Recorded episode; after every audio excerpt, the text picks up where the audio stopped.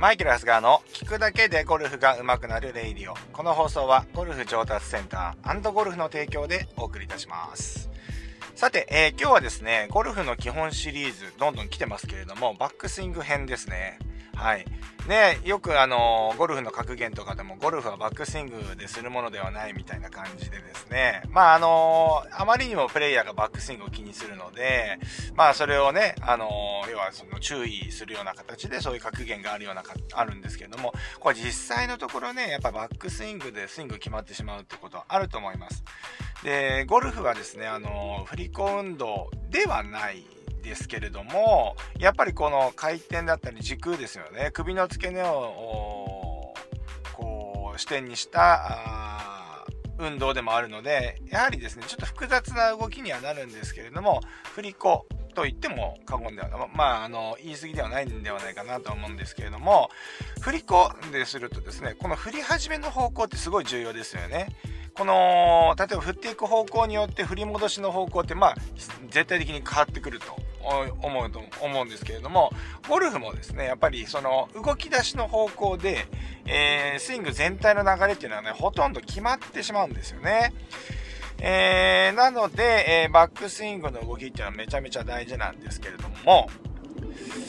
えー、そこで僕がいつも言ってるのは、えっ、ー、と、右回りのスイングですよっていう話ですね。で、えー、要はその、クラブをですね、テイクバックでインサイドに上げてしまうと、やっぱその反作用で、えアウトサイドから降りてくると。まあ、要はルーピングしてきますからね。ですので、えインサイドテイクバックっていうのは、やっぱりダメだよ、なんて言ってますよね。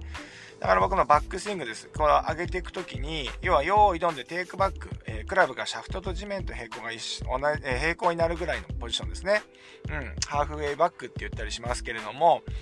えー、この位置では手元と体は近い。うん、ここはインに感じると思いますけど、クラブヘッドは、え、後方から見て、え、要は飛球線の後方から見て、えー、手よりも前にあるような形ですよね。ですからこの位置をやっぱりこう理解していった方がいいと思います。で、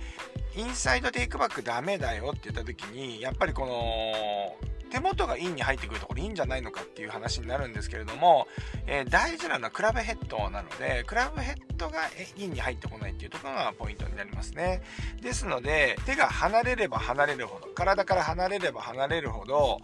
逆にクラブヘッドっていうのはインサイドに上がりやすくなります。で、えー、逆にこのえー、手元がですね体の近くに上がれば上がるほどクラブヘッドっていうのはアウトサイドというかアウトサイドではないんですけどまああのインサイドに上がりにくくなってくるいうことになりますね。でこの後あのバックスイングはトップの方に向かっていくんですけれどもここではですねしっかりとあの手元よりも前にクラブがある状態なのでそのままクラブをこう立てるような形ですよね。うん。あのー、要はここで、えー、バックスイングをしてですね体の回転が足りないとここで左の腕が内旋といってこう内側に向いてくる。動きになってしまうので要はクラブがあの早い段階で寝てしまうインサイドに入ってしまうというような形になるので結局テイクバックがちゃんと入ってもですねうーん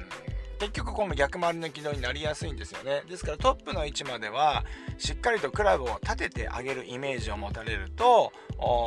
まずは大きくですね正しい方向のルーピングになると思いますので、えー、バックスイングはですねクラブを寝かすイメージではなくて、まあ、立てて、えーと、上げていくイメージです、えー、この感覚をお持ちになれると正しいスイング軌道に入りやすくなると思いますね。うん、感覚としてはそうですねこれがテイクバックからトップに向かっていく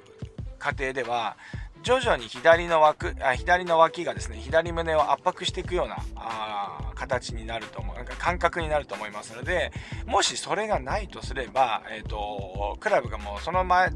前段階で寝てしまってているインサイドに入りすぎてしまっている状態になっている可能性が高いので、まあ、鏡とかでですね自分のフォームをチェックしてまずは見てみてくださ。い。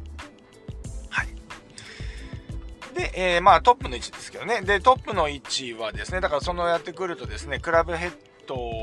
が、まあだから僕はこうトップの位置でクロストップとかレイドオフトップとかスクエアトップとかいろいろあると思うんですけれども、まあ昔で言うとその何て言うんですかね、飛球線と平行の位置がスクエアトップとかって言われたりしましたよね。で、それよりもクラブヘッドが、えっ、と、背中側に向いてる形、これをレイドオフ。えー、頭の方に来る、シャフトが頭の方に来るのをクロストップって言ったりしますけれども、えー、僕はあまりレイドオフ、アマチュアの方はレイドオフのトップをね、あんまおすすめしません。レイドオフだとやっぱり逆回りしてきやすくなるので、えー、やっぱりスクエアなトップか、えっ、ー、と、感覚としてはやっぱりちょっとクロストップのイメージがあっていいと思います。で、正しく上げていったらですね、えー、クロストップのイメージで上げてもクロストップにならないんですよね。で、しっかり左の脇が締まって、えっ、と、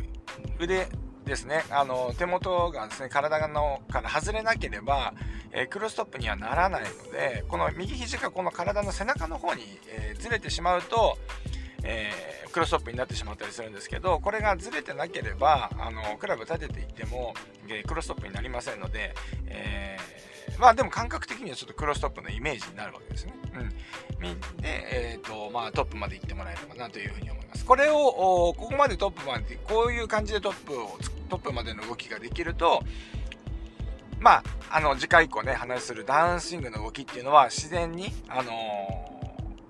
ー、正しいプレーに入ってくるようになります。これはもう自動的にというかですね、自分が能動的にプレーに乗せようと思わなくても、えー、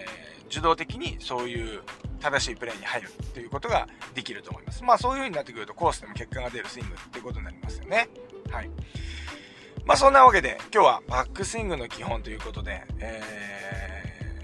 ー、映像を使わずにですね、言葉で説明をしていったんですけれども、うん、ちょっとお分かりになりましたでしょうか。まあ簡単に言うとバックスイングっていうのはですね、えー、クラブを立てていこうと。うん。まああとはですね、体をしっかりと90度以上ターニングしようっていう、これはちょっと抜けちゃったんですけど、それはやっぱ必要ですよね。うん。まあさっきのクラブを立てて、やっぱりトップまで上げていこうと思ったんですね。やっぱ肩の回転、肩のね、肩のラインは、アドレスのところ0度としたら、やっぱり90度以上は回ってないと、あの、多分その形にならないと思うので、うん、それも付け加えておきおきたいなというふうに思います。はい。そんなわけで今日はね、えー、バックスイングの基本でした。あまあ、次回はこのダウンスイングの基本ということで、の話をしていきたいと思います。いやー、まあ、ここからね、雑談になりますけれども、うん、えっ、ー、と、昨日、えっ、とね、先日ですね、あの、あれですよ、あの、アンドゴルフのラウンドレッスンで、えー、4名ご参加いただいて、まあ、そのうちの3名、今回は3名はレッスンパックっていうかですね、えー、レッスンパックの方で、あと1人は、えー、富山県からですね、なんとね、お越しいただいて、えー、前乗りしていただいたというこ、う完全なね、感染対策ですしね、あのね、もう東京駅に着いたらもう完全にすぐもう、えー、ホテルに入って、そこからもう一歩も出なかったなんて言ってましたけど、ね、そこまでしてね、来ていただくんでありがたい話ですよね。で、まあ、あの、そのレッスンパックって言ってね、あの、要はその、もう最初からもうプランが、あの、ある、まあ、レッスンにラウンドレッスンが組み込まれているというね、アンドレッスン、あアンドゴルフのですね、あの、レッスンプランなんですけれども、まあ、その中で、えー、この方はね、世田谷の方からお越しになれる60代後半の方なんですけれども、2オーバーで、えー、フィニッシュして、えー、なかなかいいプレーでしたね。僕も、ずっとね、スイングの方を幕張で、あの、やっていって、えー、まあ、いい仕上がりになってきたなっていうふうに僕は思ってたんですけど、コースで、あの、ボールがね、外の、外でですね、ボールが飛んでいくっていうのをね、見るのは今回初めてだったんで、すごい楽しみにしてたんですけれども、やっぱりいいプレーされて、えー、2オーバーでしたね。もう危なげない。途中ねダ、ブルボギーがある2オーバーですからね。いや、もったいなかったです。あのダブルボギーも、えー、すごい狭いホールで、えーと、コースが分かんなくて打ってしまった OB なので、まあ、本当に、えー、内容としてはあの良、かったですね。やっぱりでも、やっぱアライメントがちょっとずれるっていうことと、やっぱスイング的にも、やっぱりちょっと一箇所、あの、要はちょっとアーリーエクステンションってちょっとボールの方にダウンスイングで近づいていってしまう動きがあるので、えー、まあそこぐらいかなという感じですね。まあ、要するにスコアはそこそこ。うん。要は、あの、大きいミスをしないようなスイング作りをしていったら、もう、あとはね、え、ー、と、コースマネジメントっていうことですね。だって今回も、やっぱり、えー、最初、やっぱり神崎カントリーってロングから始まるんですけれども、やっぱりあの、マネジメントがちょっと、え、え、最初のロングのセカンドでですね、あの、すごい狭くて、もうの、あの、セカンド乗らないようなところでいきなりウッド持ち出してるんで、ちょっと待ってくださいね、つって、まあ、こここれで行きましょうって、まあ、ちょっとクラブ選択ぐらいはですね、僕今回あの、えっ、ー、と、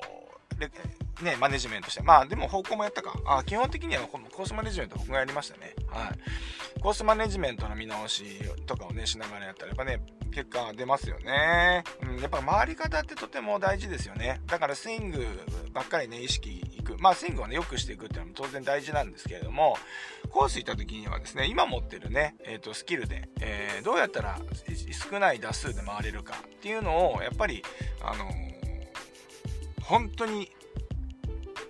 こう自分の心の中に留めてやっていくっていう風にしないとまあスイングのせいになっちゃったりしますから。もうゴルフはねゲームですから。そういうゲームを、ね、今持ってるスキルでただどう戦うかっていうことをねやっぱり意識されたがいいと思います。やっぱうんそれがゴルフの楽しみでですからね。うん。ということで、えー、マネジメントの大切さっていうのを実に感じたまあ先日のラウンドレッスンでしたね。はい。その方も、あともうレッスンも1回で卒業されるんで、うん、なかなかいい形で卒業していただけるかなというふうに思います。はい。というわけで、えー、今日はこのぐらいにしたいと思います。それでは、またこのラジオでお会いしましょう。それでは、いってらっしゃい。